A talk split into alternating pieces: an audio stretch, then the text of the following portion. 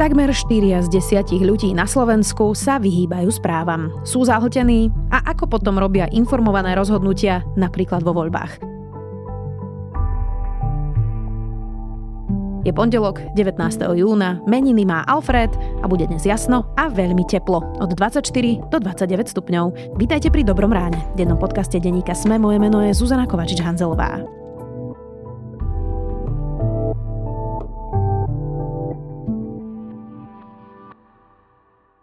Zažite jazdu bez starostí v 100% elektrickom SUV Škoda Enyaq Coupé s výhodným operatívnym leasingom len za 677 eur za mesiac. V cene splátky máte značkové poistenie a servis, asistenčnú službu a kompletnú sadu zimných pneumatík, vrátane prezutia a uskladnenia. Tak neváhajte a vyskúšajte si jazdu snou už teraz u svojho predajcu.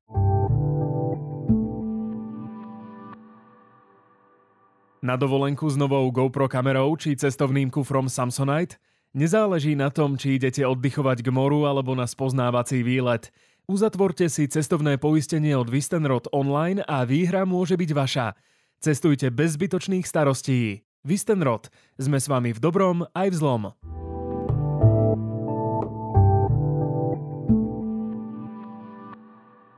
A teraz poďme na krátky prehľad správ.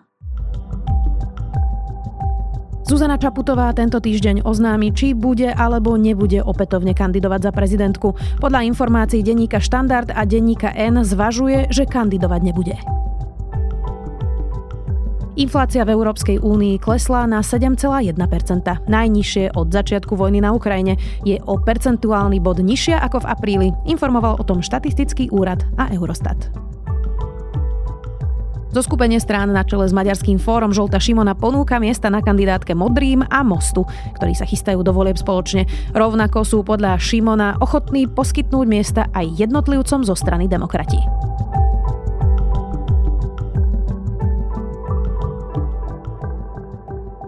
Viac takýchto správ nájdete na sme.sk. Vypol som správy a žijem šťastnejší život. Tak by sa dali zhrnúť výsledky štúdie Digital News Report od Inštitútu Reuters, ktorá ukázala, že štyria z desiatich Slovákov vypli správy a nesledujú ich. Slováci sa najčastejšie vyhýbajú správam o vojne na Ukrajine a o zdraví a covide. Informáciám o sociálnej spravodlivosti, teda o rasovej a rodovej nerovnosti či právach LGBTI plus ľudí a vypínajú aj správy o domácej politike. Viac s Dušanom Ondrušekom, psychológom a odborníkom na krízovú komunikáciu a riešenie konfliktov.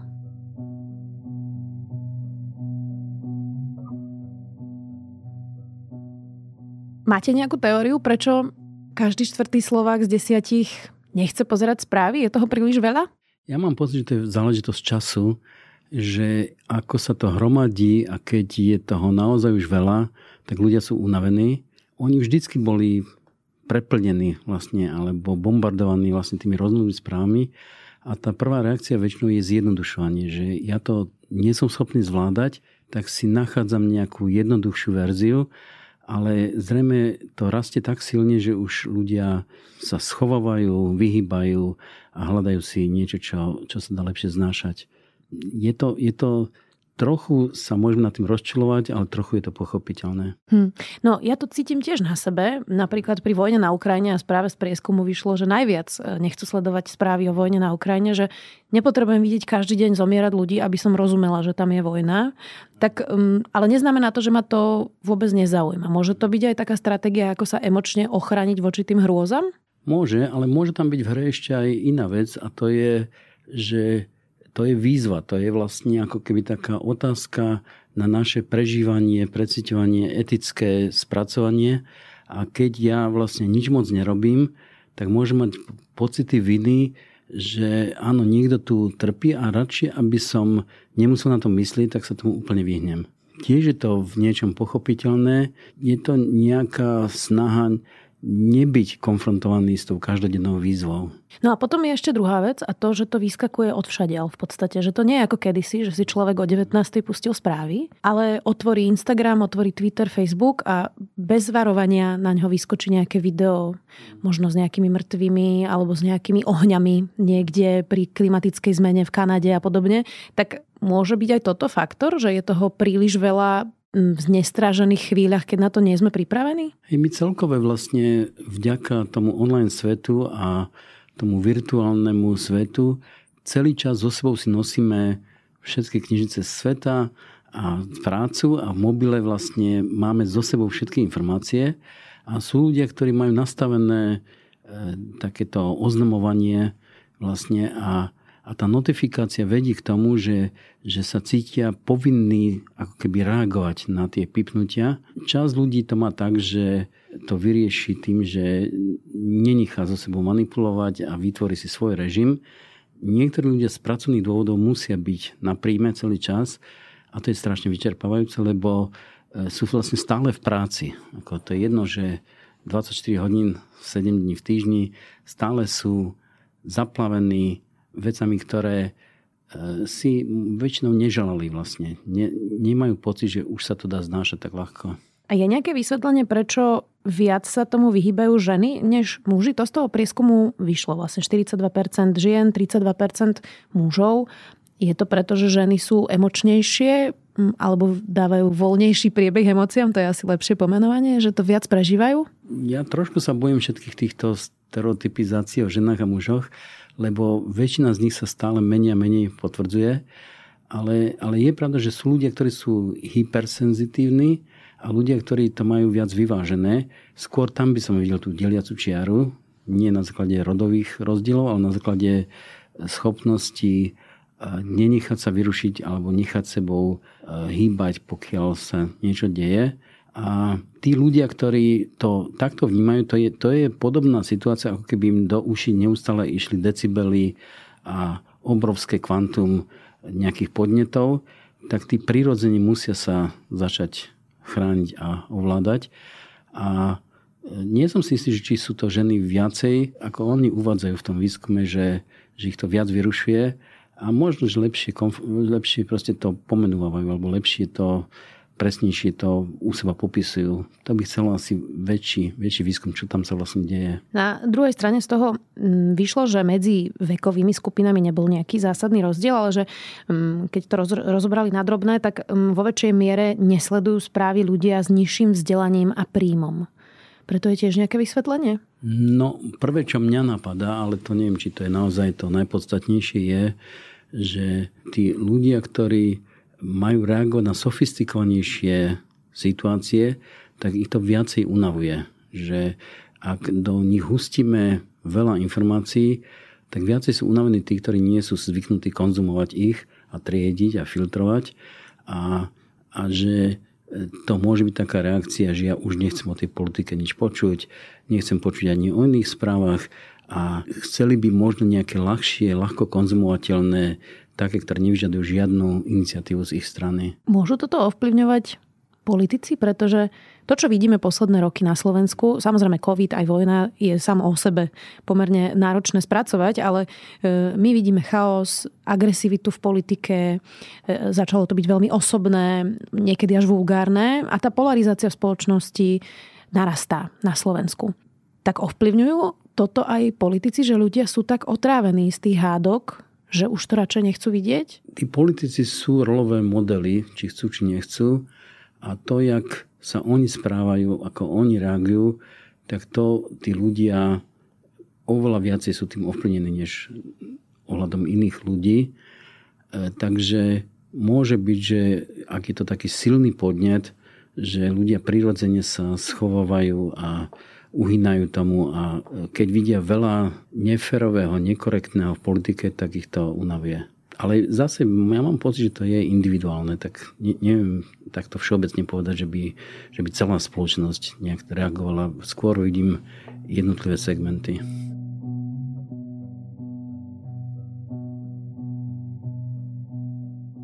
Čo môžeme robiť my médiá lepšie? Hm, často to sledujem aj na sebe, že podstata našej práce novinárskej je hľadať problémy. Tak vlastne fungujeme my novinári hm, a málo informujeme o tom, že čo funguje, čo je dobre. Tak mali by sme viac informovať o pozitívnych veciach, mali by sme to viac e, vyvažovať, aby sa na tých ľudí vlastne nevyplavilo len toľko negativity, lebo môžu mať potom ľudia pocit, že u nás sa naozaj žije veľmi zlé, hoci objektívna realita je, že patríme medzi jednu z najbohatších krajín sveta. Filip Struhárik v tom článku, kde vlastne komentuje tú, tú správu, tak hovorí, že to, čo by malo byť e, jednom z východisk je solution-oriented journalism, ako ten žurnalizm, ktorý dáva len, nielen popisy a komentáre, ale vlastne umožňuje a opisuje aj východiska, čo s tým.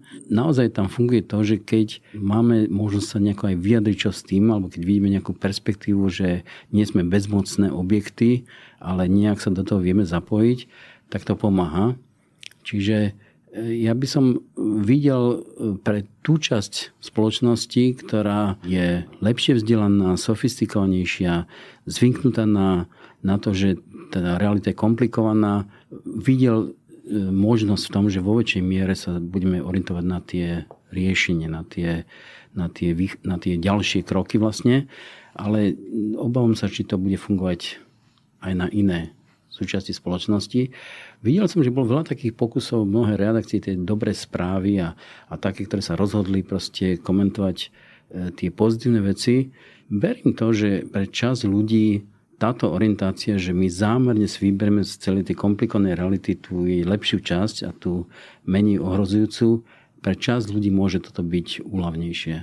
Nevidel som nejaké výskumy, že čo to robí s ľuďmi naozaj vlastne, keď si cieľene povedia, že sa budú orientovať na lepšie správy. Aké stratégie by sme mohli poradiť ľuďom? Um, aj v mojej bubline mi veľa kamarátov hovorí, že sú unavení aj po covide, aj z tej vojny, aj z klimatickej krízy, pri ktorej má človek pocit, že sám nič nezmôže a celý svet sa úplne nechystá robiť niečo zásadné pri klimatickej zmene, tak človek môže mať pocit až zúfalstva. Ako sa ochraniť? Aké stratégie príjmať, aby zároveň človek zostal informovaný, ale nemal ten pocit tej absolútnej beznádeje, zúfalstva a tej chuti vypnúť radšej úplne všetko?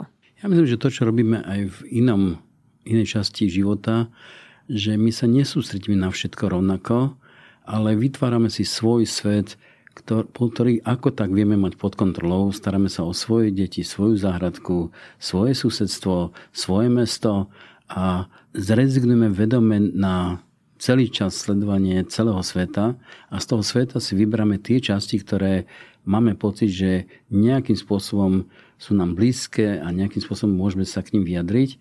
A samozrejme, že by sme mali mať aj na to, aby sme mali sociálnu zodpovednosť, mali by sme myslieť na to, čo je nám bližšie. Čiže treba aj tie zlé, nepríjemné správy z Ukrajiny a z ďalších e, končín sveta mať v merku, ale nemôžeme mať ambíciu, že budeme prežívať všetko. To, to, to naozaj skončí tým, že úplne vyhoríme a budeme iba, iba unavení a iba zúriví.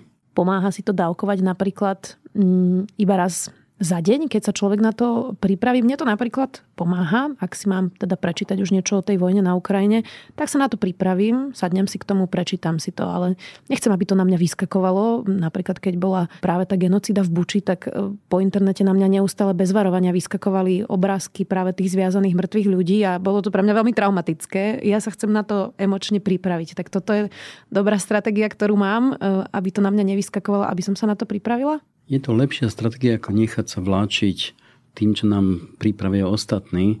Čiže ak, ako tak si vyberáme tie okruhy, ktoré nás zaujímajú, ako tak si držíme svoj žáner, svoje zdroje informácií, tak je to, máme to pod kontrolou, nie sme my ten objekt, ktorý nejakým spôsobom sa nemôže brániť. A sú niektoré odskúšané veci z pandémie, že v pandémii ľudia sa naučili, veľa ľudí keď už to bolo na nich, toho bolo na nich moc, tak naučili sa, že, že čítam len v určitých blokoch. A niektoré činnosti robím len v nejakej časti dňa. Myslím, že aj z toho výskumu tam vychádzalo, že, že ľudia nechcú e, na tie správy sa súdiť pred spaním a hneď po zobudení. A tam je to logické v tom, že sa snažia si uchrániť aspoň nejakú časť dňa na to, aby, aby neboli len tým terčom a tým adresátom všetkého, čo sa deje, ale že sa snažia si to kontrolovať. Vy veľa trénujete ľudí na rôzne stratégie. Máte nejaké rady, aby sa ľudia teda nenechali vláčiť, keď, ako ste to pekne nazvali, aj politikmi? Pretože teraz nás čaká kampaň a často politici vyťahujú také zástupné problémy, ktoré majú zakryť skutočné problémy. Existuje nejaká stratégia, ako sa nenechať vláčiť politikmi v kampani? No mali by sme si preformulovať, čo, ako to my vidíme a čo z toho, čo rozprávajú, je pre nás zaujímavé a nie prebrať celý slovník a celé pomenovanie problémov len nimi. A všeobecne sa odporúča pri e, odolnosti, pri reziliencii e, mať stratégiu takú, že sa pokúšame o pružnosť a trénujeme sa na väčšiu a väčšiu záťaž. Tá naivná predstava, ktorá kedysi sa odporúčala, je, že človek si vytvorí taký krunier, a je ako železná gula, ktorá neuhne pred ničím a je chránená proste vždycky. Dneska sa odolnosť definuje oveľa viacej ako tenisová loptička, ako niečo, čo možno nemá taký pevný krunier, taký pevný obal, e, není chránené proti všetkému, ale dokáže sa zmrštiť, dokáže ustúpiť v prípade tlaku, ale hneď ako tlak pominie, tak sa opäť vráti do pôvodnej formy a podoby. A ukazuje sa, že takáto metafora je oveľa presnejšia v tom, ako máme odolovať veciam, než nejaká predstava, že, že sa podarí nastoliť svet, v ktorom budeme mať istoty a budú nám garantovať tie veci nejaké a, a, a my budeme ako tie e, nesamostatné deti, o ktoré sa niekto stará.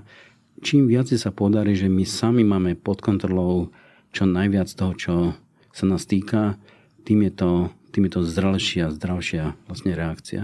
Je dobré sledovať na sebe aj, uh, ako na nás pôsobí strach? Lebo to je to, s čím najčastejšie politici v posledných rokoch operujú. Tak možno sledovať tep, či sa človeku rozbuší srdce, uh, či to je niečo, čo ide na tú prvú signálnu?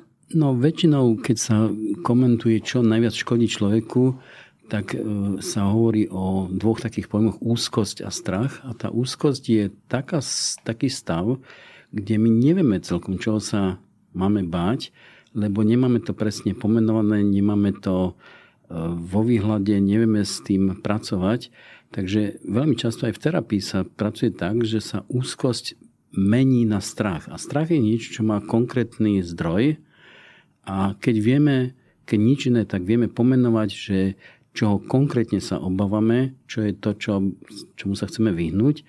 A už to samotné nám pomôže oveľa lepšie sa s tým vyrovnať. Keď nevieme, odkiaľ prichádza nebezpečie, keď sme tomu vystavení celý čas, tak to je veľmi zničujúce pre, pre človeka, pre jeho organizmus. Ako dôležité je v tomto, čo ste opísali pri tých úzkostiach, dôvera v inštitúcie? Lebo viem si predstaviť, že mm, ak by ma aj čakala nejaká vec, z ktorej som trochu v strese, ja neviem, migračná kríza, môžu mať ľudia z toho nejaký typ strachu, e, tak ak by som sa vedela spolahnúť, že e, v tých inštitúciách sú pracovití ľudia, ktorí vedia, čo robia, tak asi by som bola pokojnejšia, ako keď v tie inštitúcie dôveru nemám. Tak vstupuje do tohto aj dôvera v štát? Áno, áno, to je veľmi podstatné, lebo e, vidíme, že v tých krajinách, ktoré majú pevnejšie demokratické korenie, hlavne tieto severské krajiny napríklad, tak, e, tak sa udržala oveľa vyššia dôvera v inštitúcie a v krízových situáciách, ako bola pandémia, očkovanie e, a tak ďalej, tak lepšie sa s tým vyrovnali aj preto, že, že bola dôvera v celej spoločnosti a že tí politici šírili skôr tú dôveru a ne, nepridali sa na stranu tých, ktorí zneistujú ľudí a šíria tú nedôveru. Čiže my naozaj máme krízu dôvery, obrovskú, to zaznamenajú všetky výskumy posledné, za posledné roky. A e, ak sa nám to nepodarí zvrátiť, no tak sa nám rozvoľňuje celá spoločnosť. Tie pevné inštitúcie je ako nejaká kostra alebo ako nejaká výbava, ktorá drží pokope vlastne spoločenský život. My naozaj by sme sa mali snažiť, aby sme späť budovali dôveru v inštitúcie, je mimoriadne nezodpovedné to, čo robí časť politikov, že spochybňuje ešte aj tie zvyšky dôvery, ktoré tu, ktoré tu fungovali. No ak nás teraz počúvajú ľudia, ktorí e, tiež môžu mať pocit, že by chceli vrátiť nejakým spôsobom dôveru, ono totiž to z tých výskumov vychádza, že ľudia nielen, že neveria v inštitúcie, ale ani svojmu susedovi, v tomto Slováci vychádzajú tiež dosť vysoko. Tak ako môže nejaký jednotlivec prispieť k tomu, aby sa trošku lepšie budovala dôvera? Ako prispieť, keď nás niekto počúva a nevie ovplyvniť tých politikov, ale vie ovplyvniť seba. Čo má robiť? No musí sa pohybovať tam to, čo vie ovplyvniť a mal by začať teda v tých susedských kruhoch, v rodinných kruhoch, tam, kde e, sa to robí oveľa lepšie, tam to sa väčšinou označuje ako tzv. horizontálna dôvera, na rozdiel tej vertikálnej, ktorá je voči inštitúciám.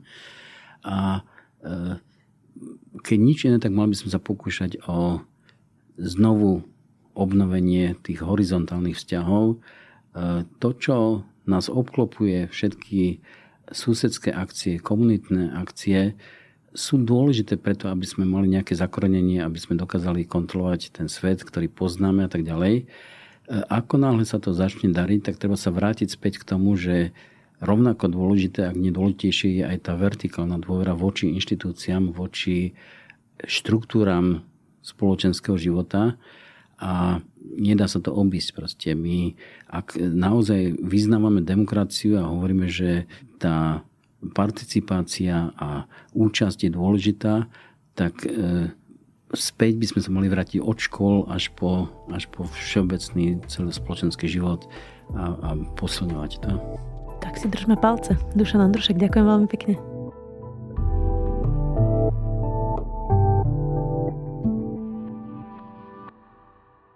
Prvýkrát na Slovensku oceníme najlepšie podcasty a tvoj hlas rozhoduje. Prichádza Orange Podcast Roka 2023. Na webe podcastroka2023.sk zistíš, ktoré podcasty sa dostali medzi najlepšie na Slovensku. Podcast roka okrem exkluzívneho partnera Orange podporujú ESET, Televízia Markíza, Sita, Fan Rádio, a HTT Pool, exkluzívny zástupca reklamného priestoru Spotify na Slovensku. Zahlasuj na stránke podcastroka2023.sk.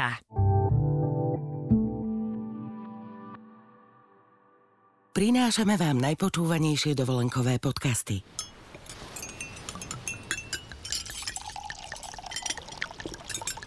Celú nekompromisnú konfrontáciu ľahkého mediteránskeho predjedla s príliš ťažkým červeným vínom si môžete vypočuť na svojej dovolenke. Na dovolenka.zme.sk nájdete poznávacie aj pobytové zájazdy, z ktorých si pre seba vyberiete ten najlepší. dovolenka.zme.sk